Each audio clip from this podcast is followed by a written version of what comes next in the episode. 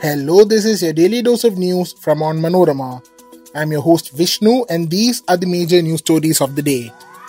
We begin with a startling revelation in the Nikki Yadav murder case.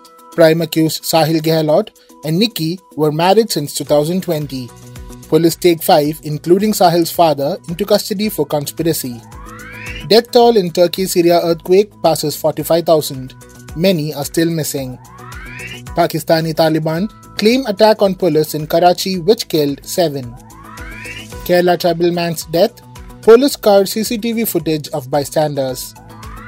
Chetan Sharma resigns from BCCI's chief selector's post following sting operation. Let's get into the details. Delhi police on Saturday arrested five people, including prime accused Sahil Gehlot's father, his two cousins, and two friends, in connection with the murder of his live in partner Nikki Yadav. One of the cousins is a constable in Delhi police. Since his arrest, Gehlot has confessed to murdering his girlfriend Nikki Yadav because she had been pressuring him to marry her. However, the two, according to police, had already solemnized their marriage in 2020.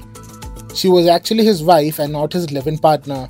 Nikki Yadav was not pressuring Sahil but pleading him not to go ahead with the marriage fixed by his family with another woman on February 10th, said the special commissioner investigating the case. When Sahil could not convince Nikki to let him marry another woman, he hatched a plan to kill her and roped in others.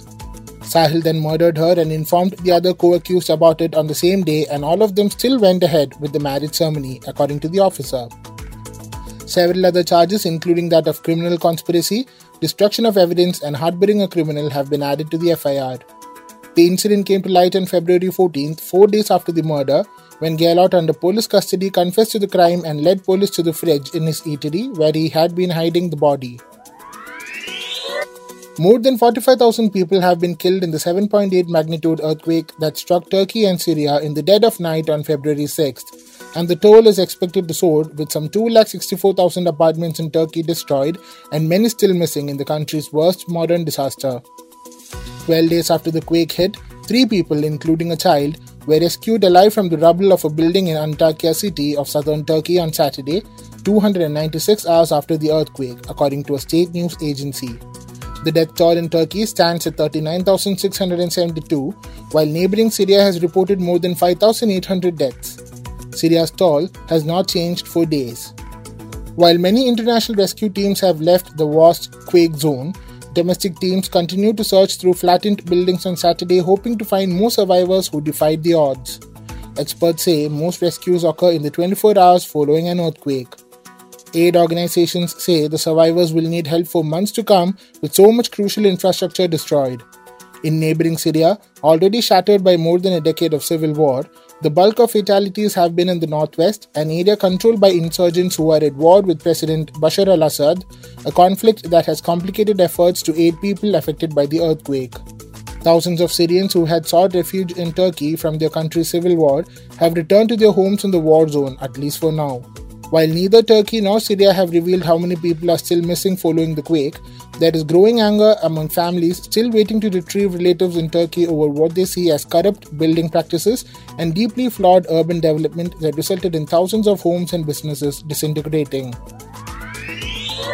Militants launched a deadly suicide attack on the police headquarters of Pakistan's largest city on Friday as the sound of gunfire and explosions rocked the heart of Karachi for several hours. Three security forces and a civilian were killed and 18 security forces wounded, according to government officials and Ghulam Nabi Memon, police chief for the southern Sindh province where Karachi is located.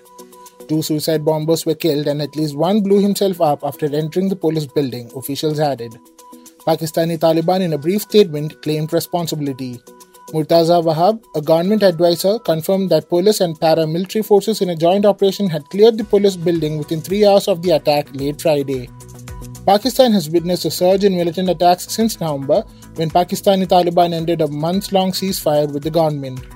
Pakistan's outlawed Tehreek-e-Taliban is a separate group but are allies of the Taliban in Afghanistan who seized power there more than a year ago as US and NATO troops withdrew. The police intend to solve the mystery over the death of 46 year old tribal man Vishwanathan, who was found hanging on the premises of the Kozhikode Medical College by quizzing bystanders found in the CCTV footage. The police have so far obtained the details of 450 persons who were likely witnesses. Vishwanathan was assaulted by a group of persons at the waiting room of the hospital accusing him of theft. Those who were seen on the CCTV restraining Vishwanathan have been identified. Vishwanathan was at the hospital as his wife Bindu had been admitted for delivery at the Institute of Maternal and Child Health, which is a part of the medical college. As he was at the waiting room for bystanders, some persons raised a hue and cry complaining that someone's mobile phone and money had been stolen, and they pointed fingers at Vishwanathan. Some among the crowd questioned Vishwanathan and assaulted him. Vishwanathan fled from the spot and was found hanging later. His shirt that had been found from a bush was smeared with dirt and some money was found in his pocket. The incident that led to the apparent suicide happened last week. Former India pace bowler Chetan Sharma on Friday resigned from the post of chairman of the senior selection committee following a sting operation by a news channel where he allegedly revealed confidential information. A senior BCCI source revealed that Chetan tendered his resignation to BCCI Secretary Jay Shah and his resignation had been accepted. His position had become untenable after the sting operation. He resigned voluntarily and wasn't asked to resign, said the source.